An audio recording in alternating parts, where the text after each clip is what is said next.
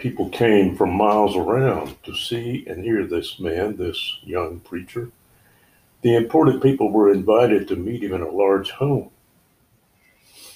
The homeowner very much wanted to hear this man speak and was proud to host the meeting. The speaker was a man who spoke with authority about the Word of God.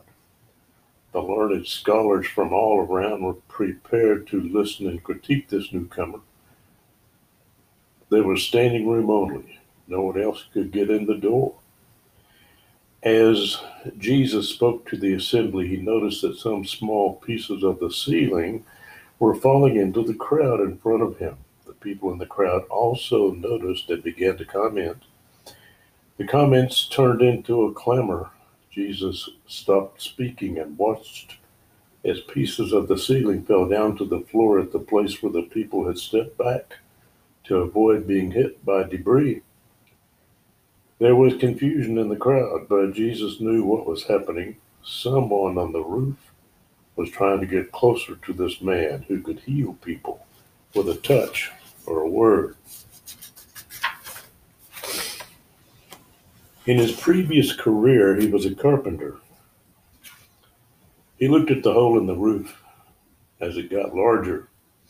He thought about the tools and materials needed to fix that damage, not to mention the man hours. Yes, they were guilty of breaking and entering, but he was impressed with the faith of the men who were working to reach him, so their friend could get close and be healed of his affliction.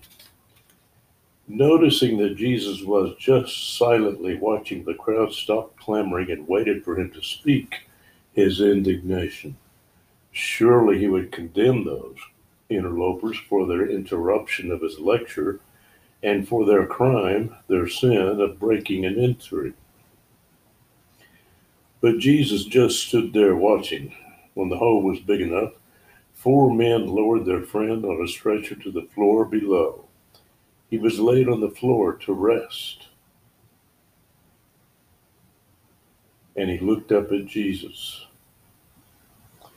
Then he looked the other direction at the crowd, staring at him with angry faces.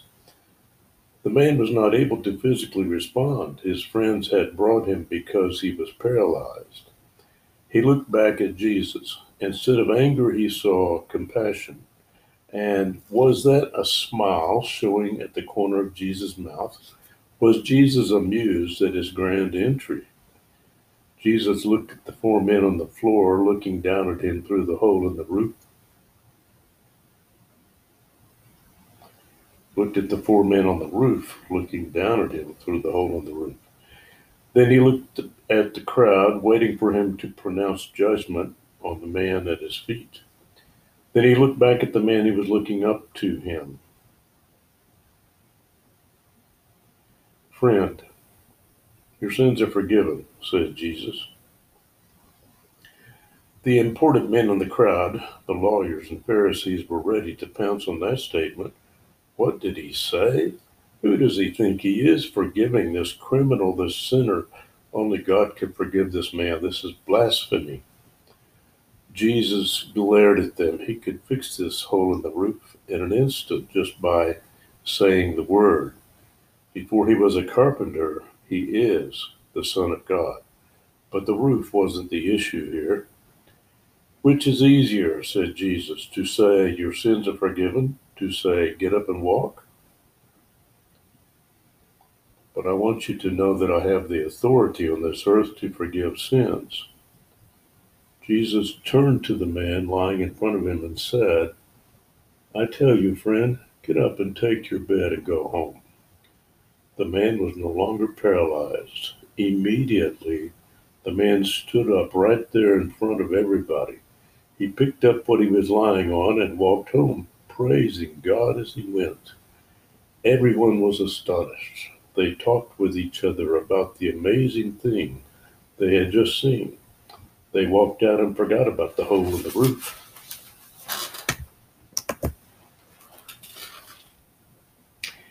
In Luke 19, Jesus was becoming famous. He was passing through Jericho, surrounded by a large crowd of people. Verse 2 tells us Zacchaeus was the chief tax collector for Jericho. He was a rich man Jesus was about to pass him by. He wasn't in town to look for rich people or important people. He was seeking out the common people. I suspect that the crowd gathering around Jesus was talking about Jesus. They were telling each other, hey, Jesus is in town. They had heard about him. That was why they were crowding to see him. Zacchaeus was out and about in the city every day collecting money. He probably had already heard people talking about Jesus before Jesus came through town. Verse 3 tells us Zacchaeus was trying to see who Jesus was. I think he already knew who Jesus was as much as anybody in the crowd knew. He just wanted to see the famous man. Zacchaeus couldn't see Jesus because of the crowd around Jesus. Zacchaeus couldn't see Jesus over the heads of those in the crowd. Zacchaeus was vertically challenged. He was a little guy, but he really wanted to see Jesus. His rich and dignified status wasn't going to get him a meeting with Jesus.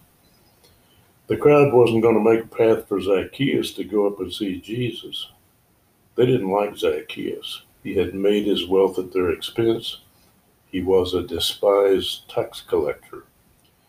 Zacchaeus forgot about his dignified status as a rich man. No one else was impressed with him anyway. Zacchaeus did what a little boy might do to catch a glimpse of the famous Jesus. He climbed up a tree so he could look over the crowd and see Jesus. He became like a child. In Mark 10 15, Jesus said, Truly I say to you, whoever does not receive the kingdom of God like a child will not enter it at all. Jesus saw Zacchaeus in that tree. That's the thing about getting up above the crowd to look down into it. People in the crowd can see you too. Jesus knew the man's name. Maybe he heard the crowd people saying, Hey, what's that dummy Zacchaeus doing up in a tree? Maybe they were laughing at him. I think Jesus took note that Zacchaeus became like a child to see Jesus. He said, Hey, Zach, come on down. We're going to go to your house for dinner. Zacchaeus was greatly honored that Jesus had invited himself to Zacchaeus' house for dinner. Jesus knew this man was a deplorable, a deplorable tax collector. Jesus was in town to save sinners. All those other sinners, the ones in the crowd who thought they were good guys compared to Zacchaeus, they were grumbling about the way, the very idea that Jesus had purposely invited himself to hang out with that sorry tax collector. Tax collectors weren't just sinners, they were sinning against all their fellow Jews. They were collecting taxes for the Roman Empire. We don't like paying taxes, and we don't like some of the things the government spends our tax money on. But we pay what the law requires, it is said that tax evasion is a crime, but tax avoidance is a duty. Evasion is illegal. Avoidance, as the law allows wherever it can be done, frees up a citizen's money to be spent in ways the person chooses instead of in ways chosen by the bureaucracies. I won't argue against that philosophy. In Jesus' day, even the church levied a tax, not leaving it to the conscience of the believer to give from the heart. It was an annual temple tax for temple expenses, in addition to the tithe and offerings expected from the Jews. In Matthew 17, 24 through 27, Jesus and Peter, while in Capernaum, were approached by the temple tax collectors. Jesus asked Peter, who do kings collect taxes from, their sons or from strangers? Peter replied, It was from the strangers. And Jesus said, The sons are exempt. His point was that as the Son of God, he didn't have to pay a tax for the upkeep of the house of God. But to avoid offending the tax collectors, he paid it anyway.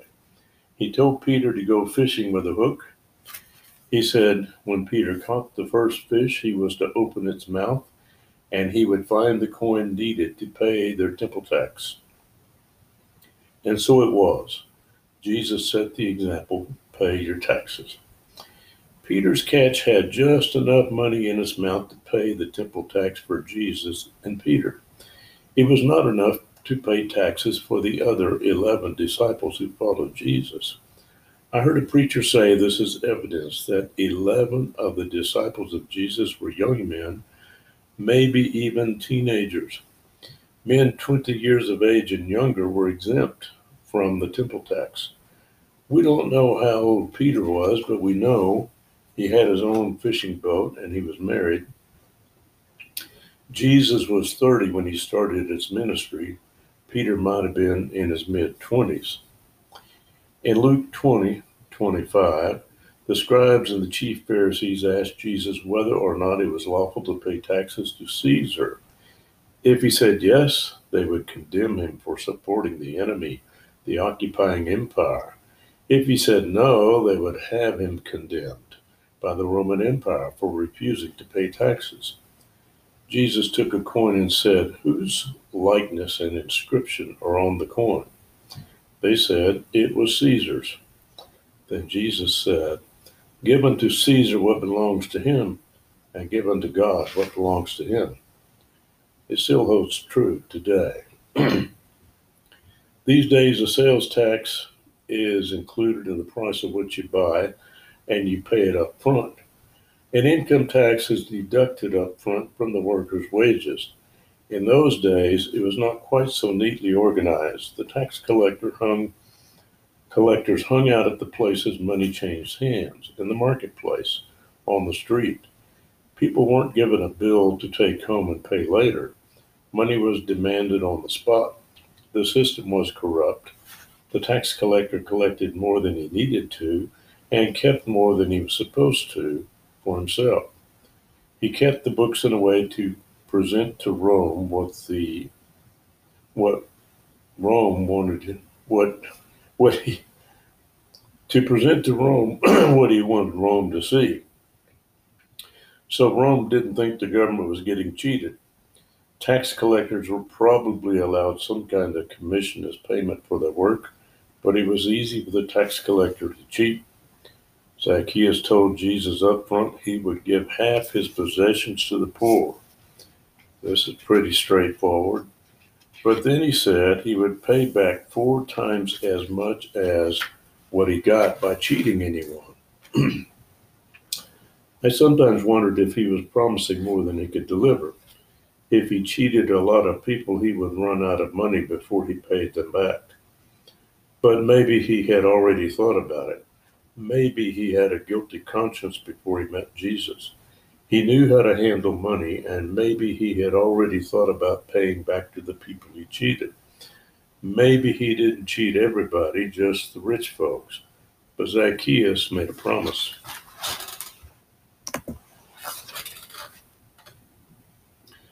The Bible doesn't say that Zacchaeus quit his job. One might argue it would be better for Zacchaeus to keep on being the chief tax collector rather than giving up the job, allowing some crook to be the next chief tax collector. Zacchaeus was in a position to make sure the job was done right so that nobody got cheated. In Luke 3 12 and 13, the advice of John the Baptist to tax collectors was to collect no more than what they had been ordered to. John didn't tell them to quit their jobs. We know that Matthew the tax collector quit his job to follow Jesus to be one of his disciples because Jesus told him to. But we don't see in Luke that Jesus said that to Zacchaeus. Maybe Jesus wanted him to continue being a tax collector, but an honest one. The important thing is that Jesus said in verse 19:9 that salvation had come to Zacchaeus' house.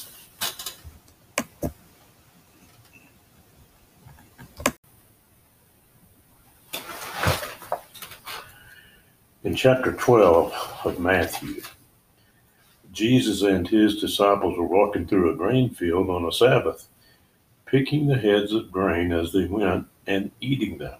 They were hungry. This was fast food. The Jewish law permitted picking grain from someone else's field to eat, as long as you weren't carrying a basket for take home food.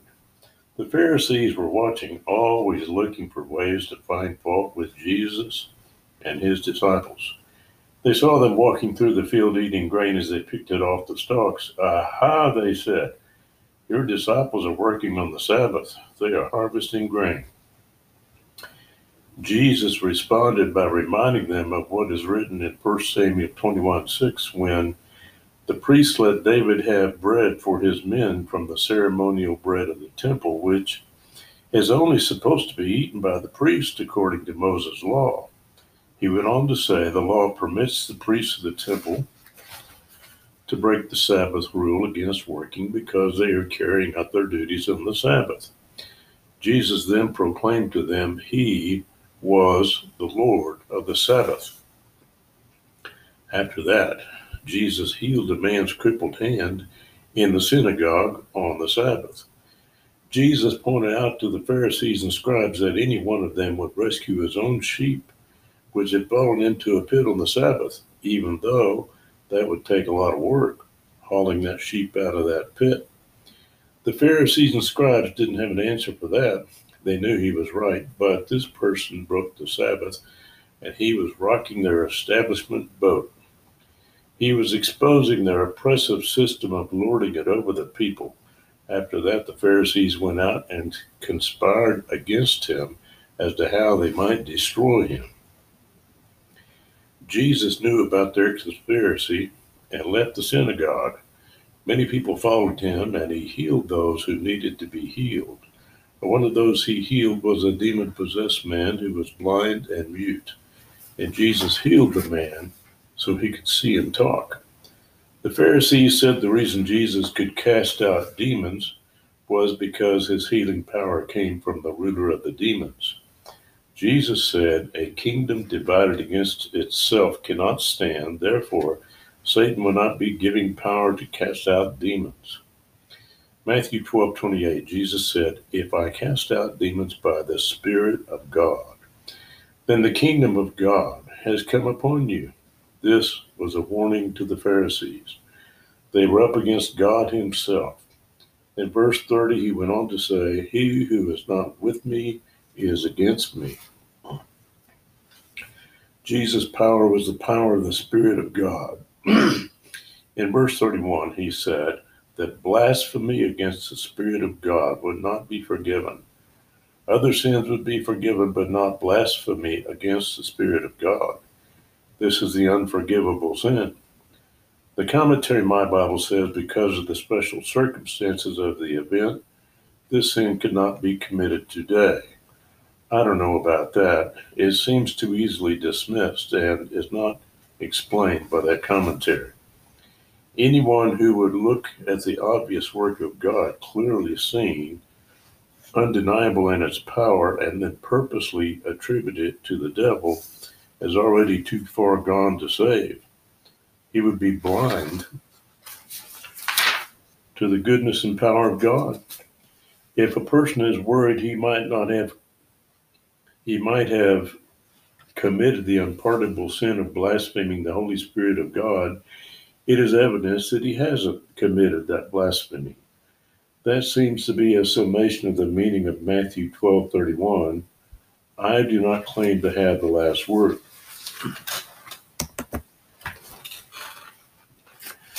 Jesus goes on to say in verse 36 that people will be accountable on Judgment Day for every careless word they have spoken. Then some of the scribes and Pharisees said to him, Teacher, we want to see a sign from you. Jesus has been working real miracles in the power of God, and the Pharisees have seen those miracles and they have heard the teaching of Jesus, and they have heard their own shallow questions of Jesus and accusations of Jesus, and the response of the Son of God to what they have said.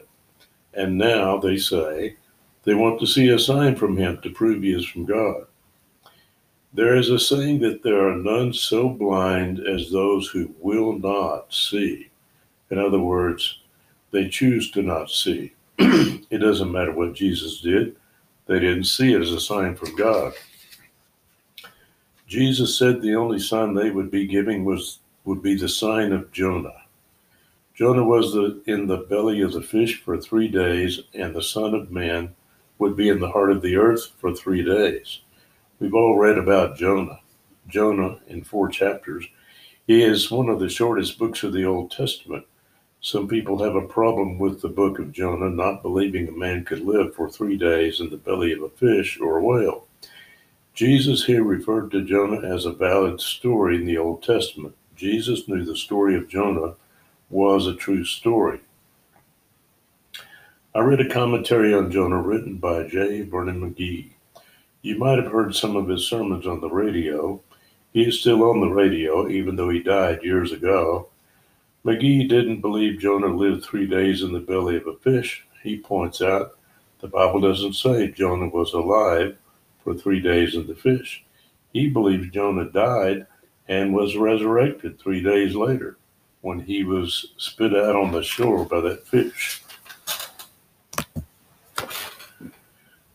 In John 1:17 it says Jonah was in the stomach of the fish for 3 days and 3 nights. Then in verse 1 of chapter 2 it says, Then Jonah prayed to the Lord his God from the stomach of the fish. McGee says this verse is out of sequence. McGee believes Jonah prayed in the first few minutes after being swallowed by the fish, the last few minutes before he died. Then he spent three days in the fish. His point he points to other places in the Bible where verses are out of sequence. For example, Genesis 1, we see the story of creation, the big picture. Then in chapter 2, we go back and see some of the details of that creation. Another example in Genesis is the first part of the story of Abraham. In verses 11 25, we see that Terah, the father of Abraham, died at the age of 205. Then in the next chapter, we read about God calling Abraham to leave his country and his father's house to go to a new land. In 12:4 it says that Abraham was 75 years old when he did what God told him to do. Some people think this was after Terah died because Terah's death was mentioned in the previous chapter. But we see in 1126 that Terah was 70 years old when he begat, became the father of Abram. Terah died at 205. Abram was 75 when he left. That means that Terah was only 145 years old when Abram left.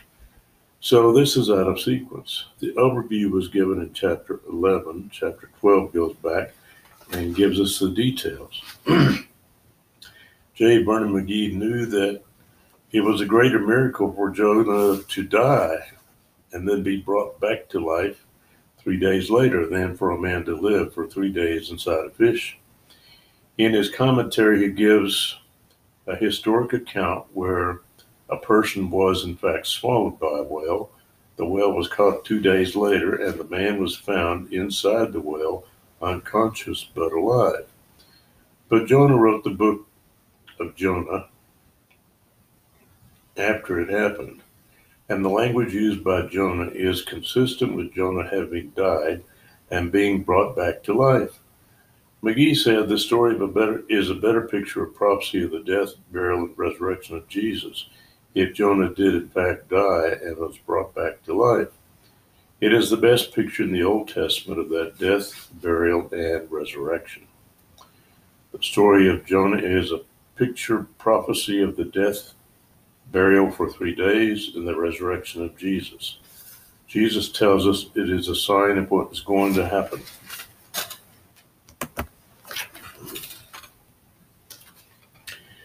When Jonah was spit up by that large fish, he walked through the large city of Nineveh for several days, preaching as he went. He wasn't preaching about the saving grace of God. He was preaching fire and brimstone, doom and gloom. After having spent three days in the belly of a fish, he probably looked like hell. Maybe he still had some hair. His skin and his clothes might have been bleached by the digestive juices of that fish. He probably drew a crowd of onlookers wherever he went. He preached his way through Nineveh from street corner to marketplace to courthouse steps. The Ninevites believed him. They repented. From the king to the slaves, everyone repented. It was the biggest revival ever. They repented even though Jonah didn't preach about salvation. They repented thinking maybe God would show mercy. God did show mercy. Jonah didn't like it because he hated those wicked Ninevites, but God showed mercy. Jesus told the Pharisees the Ninevites would stand at judgment against them because the Ninevites repented at the preaching of Jonah, and Jesus was greater than Jonah and was being rejected. Jesus told them that on Judgment Day, the Queen of the South from Solomon's time would stand in judgment against them because she had come from the ends of the earth to hear the wisdom of Solomon, and Jesus was greater than Solomon.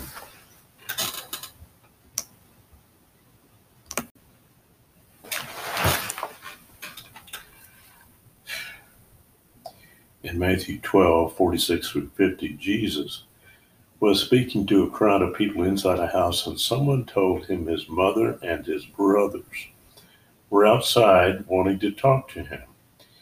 This part of the story is also told in Mark 3 31 through 35 and Luke 8 19 through 21. I looked at the account in Mark and Luke to see if either one tells what house Jesus was in. In Mark 3, backing up to verse 20, it says, And he came home. And the crowd gathered again to such an extent that they could not even eat a meal. So apparently Jesus was at home, or a place he was calling home, even though we don't know it was a house he, he owned. So his mother and brothers were outside wanting to talk to him, and they couldn't get in because of the crowd of people. I think probably this wasn't their home, or someone would surely have let them in. But Jesus was teaching the crowd of people, and so he let this be a teaching opportunity for the crowd of people. Jesus said, Who is my mother, and who are my brothers? He stretched out his hand to his disciples standing around and said, Behold, my mother and my brothers. For whoever does the will of my Father in heaven he is my brother and sister and mother. Here, Jesus is talking not just about the 12 we, we refer to as disciples, but all of his followers. This passage tells me that Jesus wants people to know that his spiritual brothers and sisters were more important than earthly family. He didn't call for any special reverence to his mother Mary, and he didn't deny that he had earthly brothers. In John 19, 26 through 27, it tells us that when Jesus was on the cross, he gave John the responsibility of taking care of Mary. It says John took Mary into his own household. Chapter 13, we see that Jesus left the house and went out to sit by the sea. He was probably tired of this crowded house, and maybe he wanted to tell his mother and brothers hello. Anyway, the crowd of people was still there, and he went over, got into a boat so he could sit down and teach the crowd, which was on the shore. He spoke to them in parables. In Matthew 13, Jesus told the pe- people about a, fam- a farmer sowing seeds. He wasn't carefully planting seeds, he was scattering seeds. It was more of a if he was more of a micromanager, he would have been very careful about where the seeds landed and would have planted the seeds in the ground instead of just throwing them out there.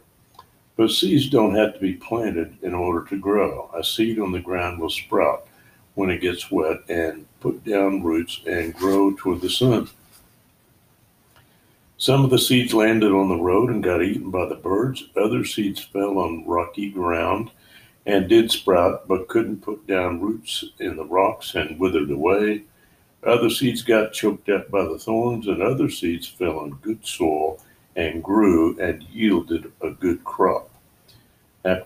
After telling the story, Jesus said, He who has ears, let him hear. Of course, they all had ears. Jesus was telling them to pay attention. Jesus' disciples went up to him and asked him why he was speaking to the people in parables. Jesus told them, they were granted the privilege of knowing the mysteries of the kingdom of heaven.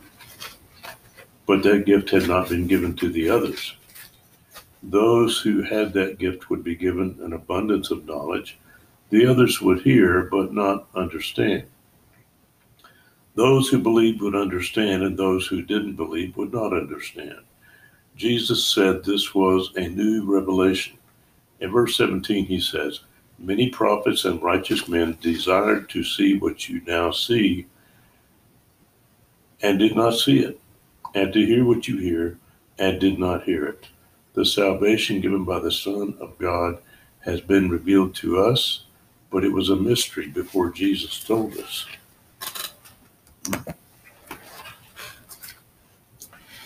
In Hebrews 11, when Jesus, okay, in Hebrews 11, which talks about the heroes of the faith throughout Bible history, it tells of their longing for the revelation we have been given. In Hebrews 11 39 through 40, it is written, And all these, having gained approval through their faith, did not receive what was promised because God had provided something better for us so that apart from us, they would not be made perfect. Their reward, their salvation, did not come until it also came for us in Christ Jesus. In Matthew 13, 18, Jesus continues to explain the parable for those who asked him because they had faith in him. When anyone hears the word of the kingdom and does not understand it, the evil one comes and snatches it away. This was the seed that was scattered on the road. The one on whom seed has was sown in rocky places hears the word and receives it with joy, but when an affliction or persecution arises because of the word, he falls away. The one who hears the word like the seed sown among thorns is the one who hears the word, but the worries of the world and the deceitfulness of wealth choke out what he has received and he becomes unfruitful. The one on whom seed was received in good soil is the one who hears the word and understands it and bears fruit, some a hundredfold, and some sixty, and some thirty. Jesus told several other parables in the same chapter. He said, The kingdom of heaven is like a man who sowed wheat in his field. At night, an enemy came and sowed tares which is some kind of weeds, in the same field. When all the plants started growing, the problem became apparent. The servants asked if they should go through and gather up the tares.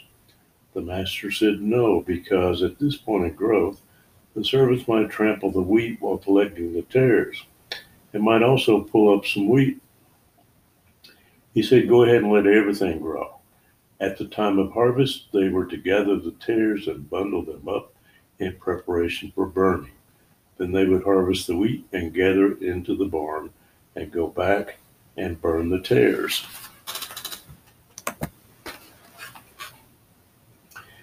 Jesus said, The kingdom of heaven is like a mustard seed. It is the smallest of all seeds. When it grows, it becomes larger than all the garden plants. It becomes a tree that birds can build their nests in. He said, The kingdom of heaven is like leaven that a woman works into the flour so that all the flour is leavened.